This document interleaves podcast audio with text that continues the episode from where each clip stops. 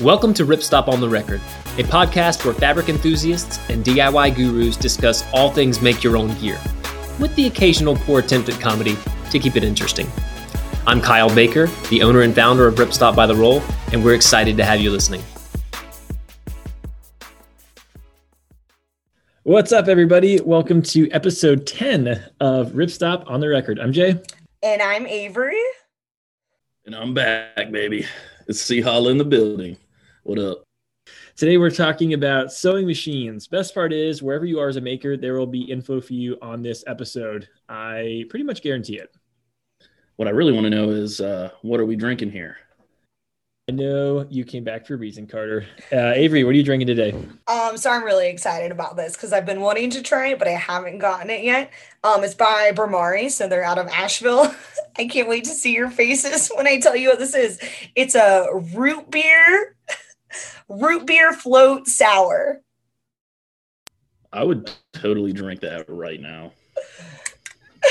so I'll I'll give you a review in just a second.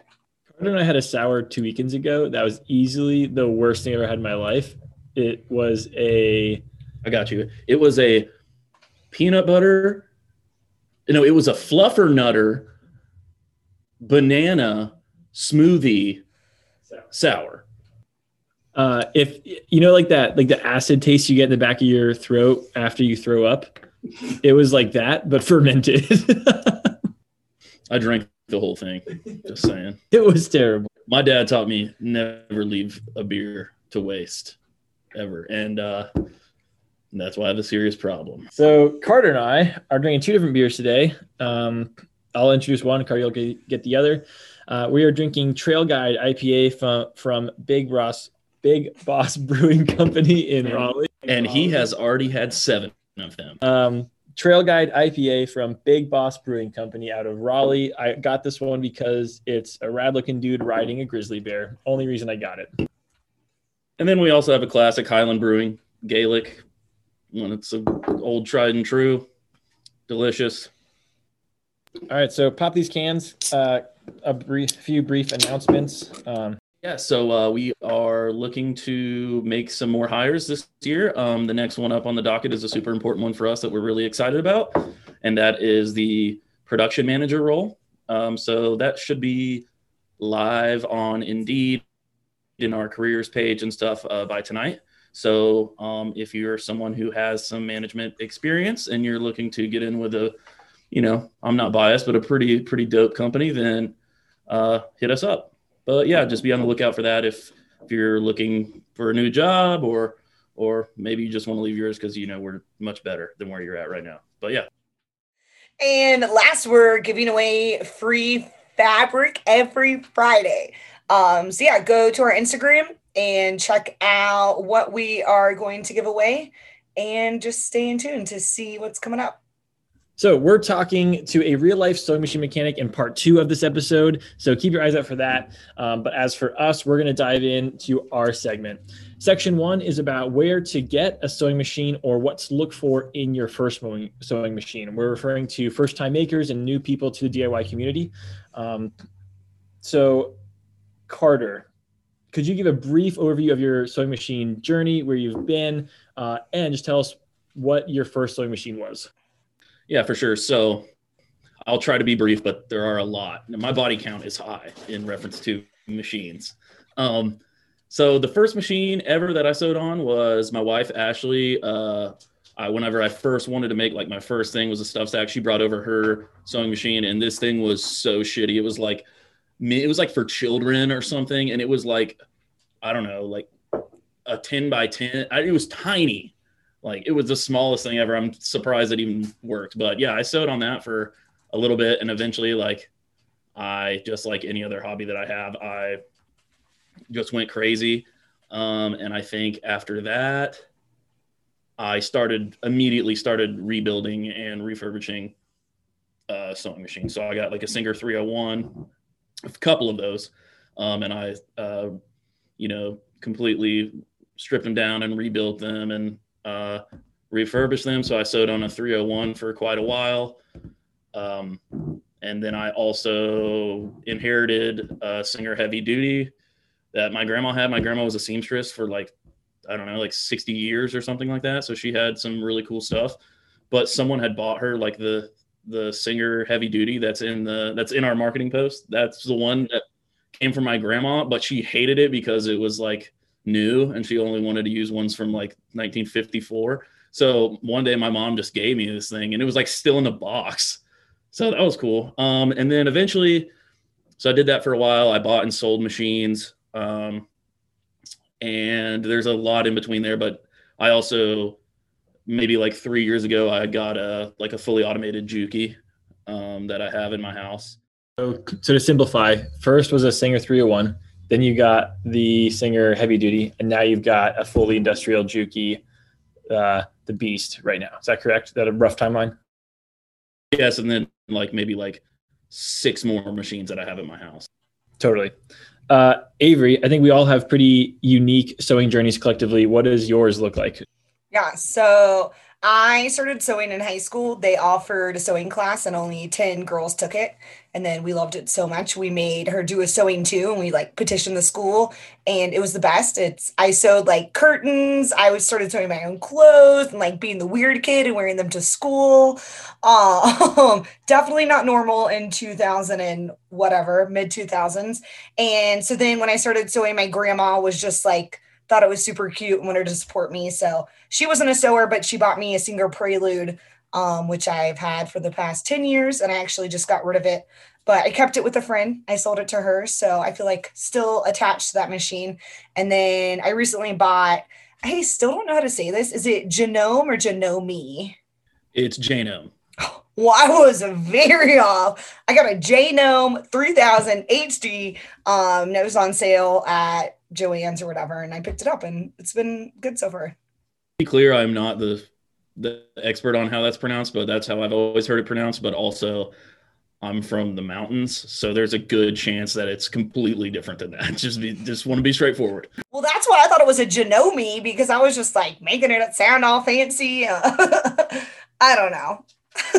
Jameson, what's your what's your story? Almost just made the worst dad joke ever. Like, you know me, don't you? Or like whatever. But I, okay, I'm glad I did. I still did it, but I I did. Um, yeah. So my sewing machine journey, uh, I only started sewing in 2020.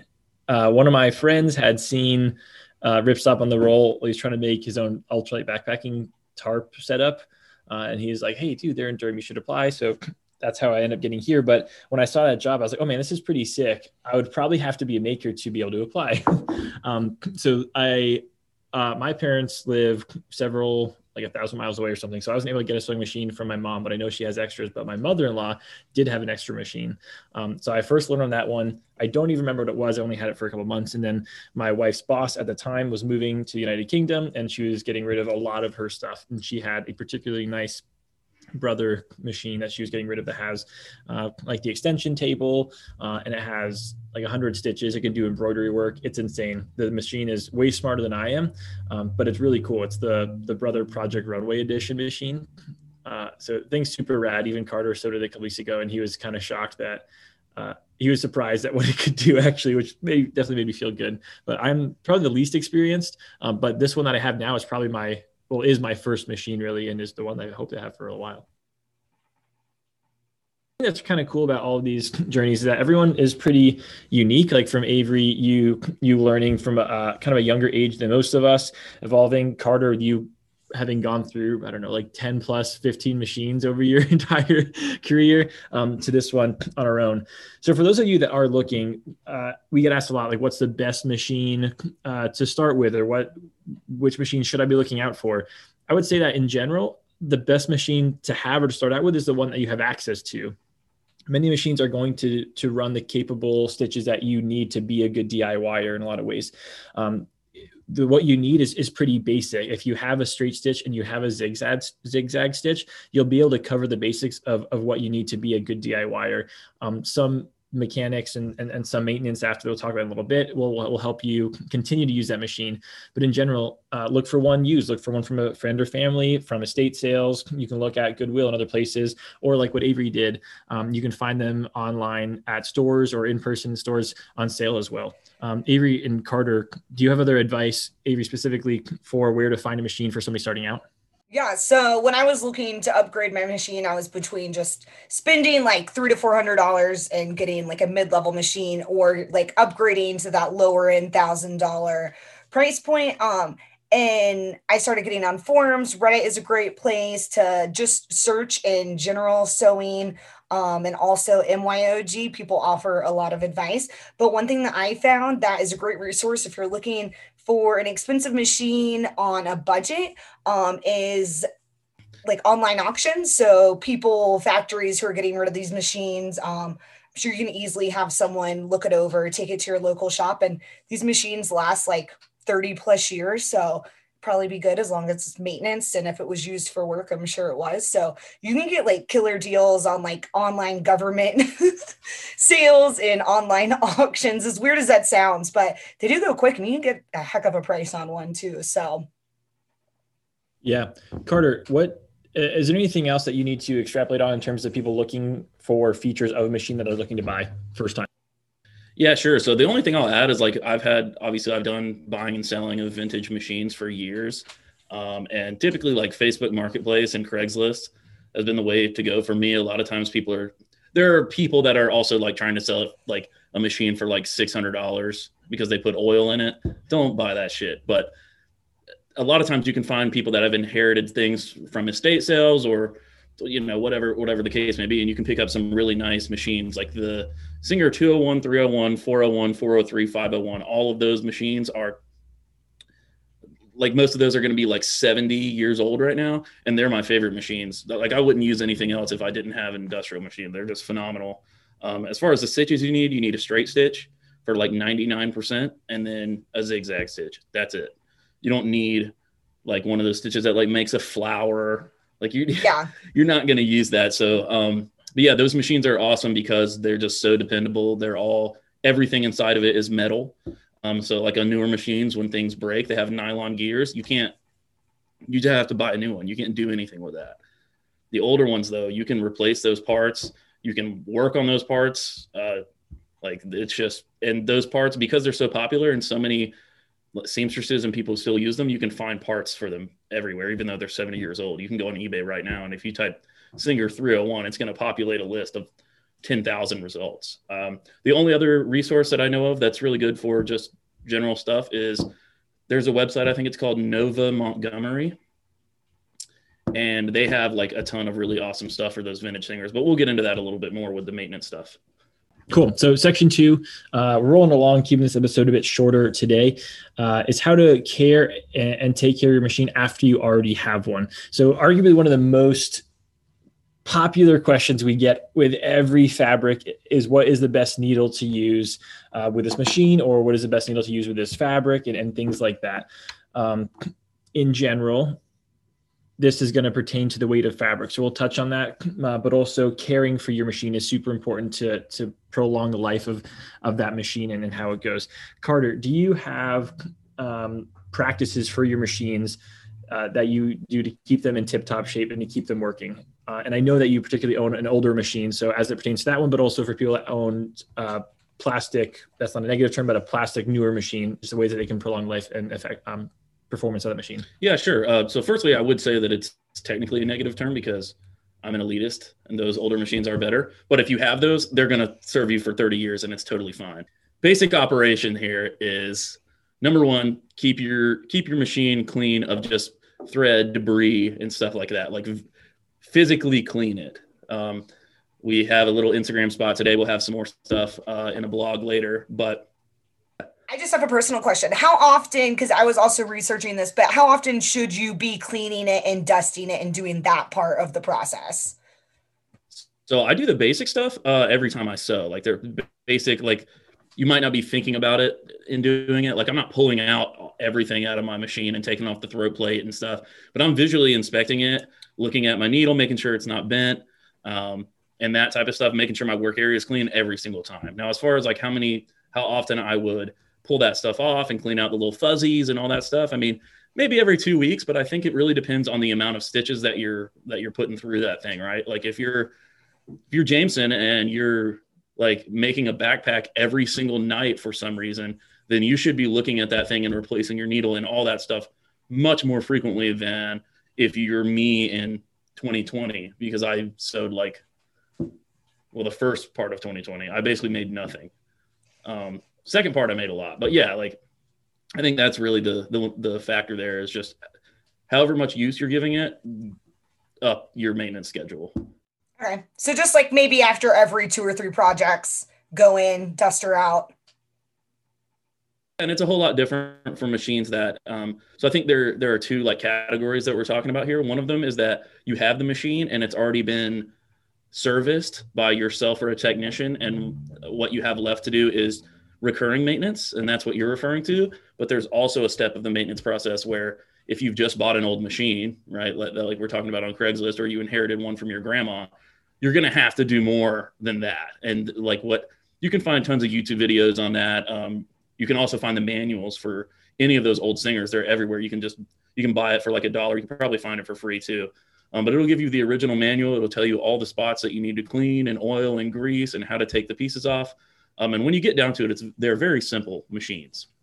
But yeah, the, so you would have to do that one big thing one time, and I would recommend probably doing that like every every year, like really pulling everything out and completely redoing it. But for the most part, I think two weeks to a month or something like that to just do a basic clean. Um, for my Juki, it's it auto lubricates, so there's no like dropping oil in there. It has a pump that has an oil pan that sucks up oil and distributes it throughout the machine. But for other machines if you're using one that needs oil then just yeah every every couple weeks uh, or whenever you can tell that something's moving differently might also be a reason to I'd like to touch on something a little bit deeper that you that you also touched on there is uh, reading the manual and getting to know your machine.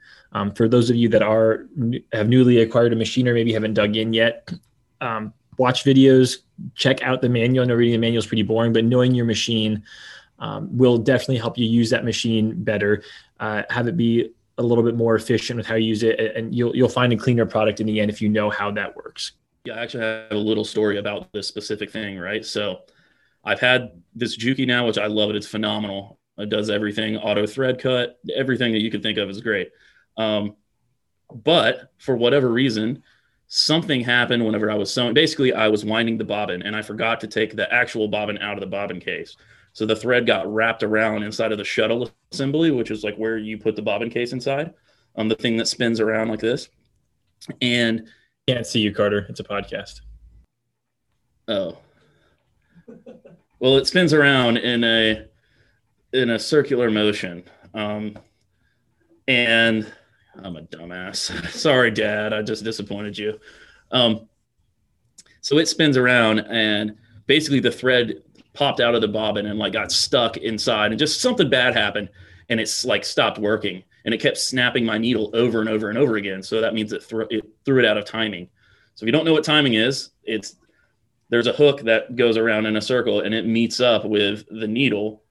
I think it's called the scarf of the needle which is a little cutout in the needle and it like takes the thread past it. So the timing is getting that hook centered on the little opening in the needle so it can take the thread away um, so if that gets off, then it won't make a stitch. It's not going to work. Um, so I spent hours and hours and hours trying to fix this, and I finally figured out that there was. Sorry, I'm talking too much, but it's because this was brutal. I was crying. I was so sad. I wasn't crying, but I definitely called Jameson like six times and was like, "Dude, I cannot figure this out. This is the worst thing. You're gonna have to come over to my house. We're gonna have to like get out our headlamps and get under this thing and figure out what's going on." But a part was broken, so I replaced the part. I replaced everything. I spent like uh, two dollars if you're listening, Ashley. More than that.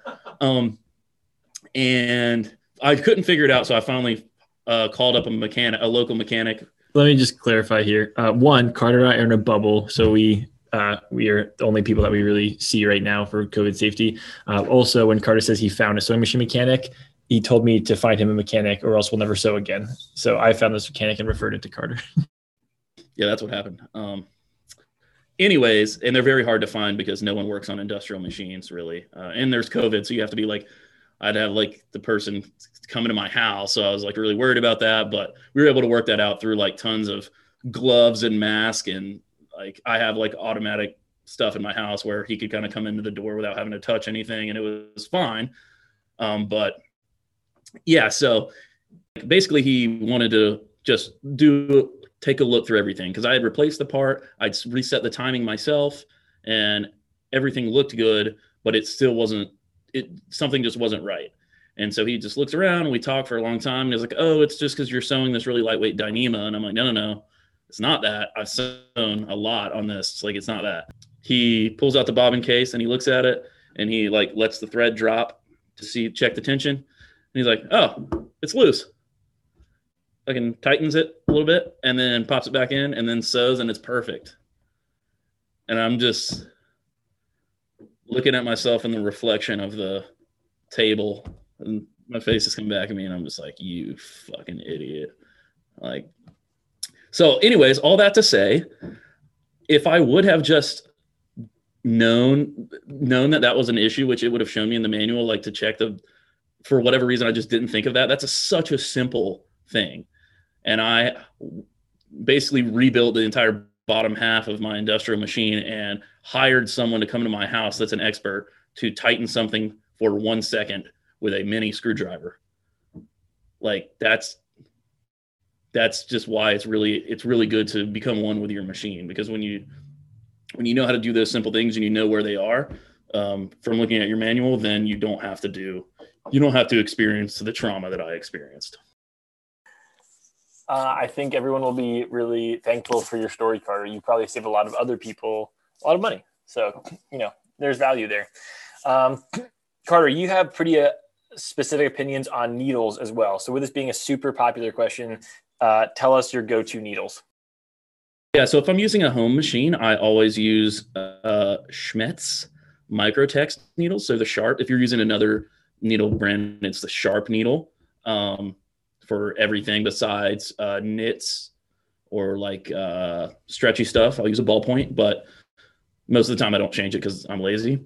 Um, Microtex sharps, and then from it, basically you have like this trio of things that are your fabric thickness and stiffness, your thread size, and your needle size, and all of those are related.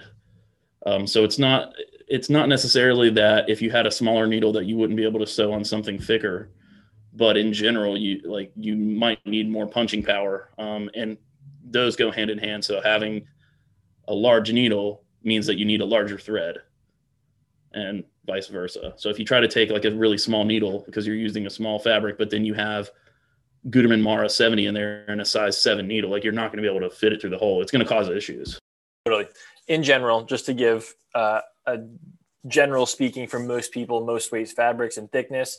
Um, the Gutermann Mara thread is a good size for pretty much anything that we sell. We sell a set of needles that are good for pretty much anything we sell as well. So you can be safe with those. Carter, can you remind me of the, or everybody of the size of that needle? In general, people are going to be using like 10 to 14 for pretty much all, most of our weights. Is that correct? I would say, uh, really, it's like uh, 8 to 16. Um, we carry a 14 and a 16. We're definitely going to be expanding that. Some of the hires that we've made uh, this year are going to allow us to uh, really open up and bring on a lot of the products that Kyle and I have wanted to bring on for forever. We just we haven't had enough time or enough uh, good people to do it. So, uh, um, so briefly, Avery, before we move on to the, the final section, uh, what are some things that you use to clean your machine? We see a lot of people using uh, various forms of household items and like cleanliness items. What do you use to clean your machine specifically? Um, well, actually, this whole topic made me think that like I probably should clean my machine. So I tried to do that. I was like, oh, um, that's something that I haven't done in six months, nine months. Um, Oh, so I did try to do it. Actually, Amazon has like the little baby tiny screwdrivers, and that was the money key to get the little the plate off. Um, so I'm super excited, and they were way smaller than I thought they'd be, so they were even cuter. Um, but I mean, definitely like a Q-tip dipped in some rubbing alcohol. I think helps using the little duster brush. I think um, from what I understand, it's most about getting like the dust off and then making sure that you like re lightly oil everything back um, when you're done cleaning it all out. So Totally. Yeah. Um, a cloth, a rag, Q-tip, duster brush, all the things that Avery mentioned are totally good forms. You don't have to spend a whole lot of money to do this. Like this is not supposed to be something that uh, you have to invest in a whole lot. It's just uh, the investment is your time to make sure you wipe everything down and keep it clean. So don't worry about it too much. This week's blog will be on uh, cleaning your machine techniques, and and you can see other tools there. So final section, section three, for those makers out there that are experienced and already have a machine are looking to go to the next level. Uh, Carter, you have two machines that you use for two very different purposes. Uh, briefly, can you share your second machine that you use and why you have that other one? Uh, by the second one, do you mean the non-industrial? Yes. Uh, yeah. So I use a Singer 403, um, and basically the reason that I have that um, outside of the fact that I have an issue and I have too many, is that it can do uh, a zigzag stitch. Basically, it has different cams that you can put in the top that allow you to do different stitches. And um, yeah, so whenever you're sewing something that's stretchy, in particular, uh, you need to use a zigzag stitch because if you try to use a straight stitch on that and you pull on it, it's going to break the thread. Um, so yeah, that's why I have it. Is because uh, whenever you're sewing the mesh part of a backpack or a waistband or something like that, uh, it's good to use a zigzag there. So yeah, totally. For people, so we talk to a lot of makers here. It's one of the best parts of the job, and a lot of people are still working with with older machines and with single like at home machines. At what point, Carter, did you bridge that gap to an industrial machine, and what are the perks of having that? Um, for somebody that's potentially bridging that gap because it, it is a pretty big investment and you can do pretty much anything with an at-home machine. Like I can make a backpack with my machine, but why would somebody look at potentially getting an industrial machine, and what would be the perks of that? Um, so I wouldn't say that I'm the best barometer for switching over, only because it's just my personality to, whenever I am passionate about something, to just dive into it to a level that's probably unsafe. So I upgraded probably I it's still maybe in 2017.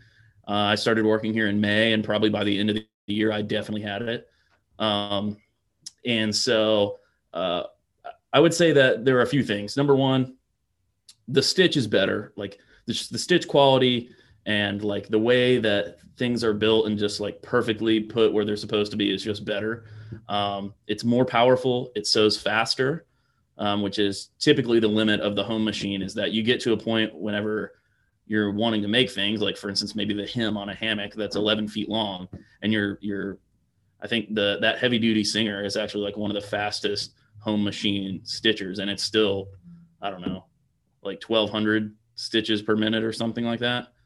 And my juki can do like 5000 or something. So it's just there's that and again there's also the the presser foot clearance is really important. So when you're wanting to sew like through foam or mesh or a lot of layers. Uh, a home machine uh, only lifts up so high, so you can't fit in like if you're trying to make. Let's say you're wanting to make like a Climashield quilt, it can be really difficult to try to fit that under the presser foot.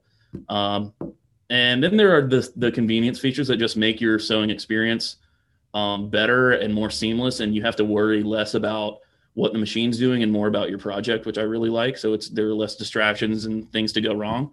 Um, for instance, uh, one is that I basically never have to adjust anything. It's I set it once and it's pretty much good to go. But the other ones are you know auto thread cut. I don't recommend buying an industrial machine unless you buy one that has auto thread cut because that that alone is just like the greatest feature ever. It just saves you so much time and yeah, that the convenience there is great. And then there's a knee lift or an auto presser foot lift where you can use both hands to hold your fabric and your knee is the thing that actuates the presser foot, which is extremely nice and also very useful when you're doing highly technical projects to be able to have both hands to hold stuff down. Um, yeah, so that's pretty much it. Um, and plus, you just look really cool when people come to your house for a dinner party and you just have a big ass sewing machine upstairs and everybody thinks you're running a sweatshop. It's great. Yeah. So what I'm hearing from us is that if you're looking to upgrade, get a second machine or get a better machine, um, uh, either find a machine that's really specific or something you're looking at doing, something that's really good at a straight stitch and something that's really good at a zigzag stitch, stitch, or if you're able to upgrade to the industrial, I can say from first-hand experience working with a, a plastic at-home machine about 80% of the time and then 20% of the time on Carter's machine the industrial machine is so much faster you can get through projects much much quicker without having to thread cut without having to measure the uh, dual hand ability those are huge so they are much faster but obviously you're paying a price for that Cool. So again, we decided to take this episode and be a little bit of mini sode. We want to test out uh, varying content lengths, but don't forget, there's a part two of this episode coming where we are going to talk with a professional sewing machine mechanic. So it'll be a good time. So thanks for listening. Uh, we appreciate it. Let us know if you like it shorter, if you like the podcast longer, let us know what you want to hear. Um, this podcast is for the makers. We do this for you because we want to give you highly valuable content. So let us know. And as always, don't forget to give us a preferably a five star rating and uh, give us any feedback that, that you might have and uh, subscribe where applicable. And we love you. And but uh, yeah, we'll see you next time. Thanks, everyone. And just make sure you go check out Instagram every Friday. Yes, every single Friday, we're giving away free fabric. It wasn't just a one time deal. So go over and check that out and see how you can win some free fabric. And if you like the podcast, there's a good chance you probably like our other content. We put out videos, blogs, graphics, and things every single week. So go check us out on Instagram, on YouTube, and you can see other ways of learning about sewing machines and everything else that we do here at Ripstop by the Roll. Thanks, everybody. Bye.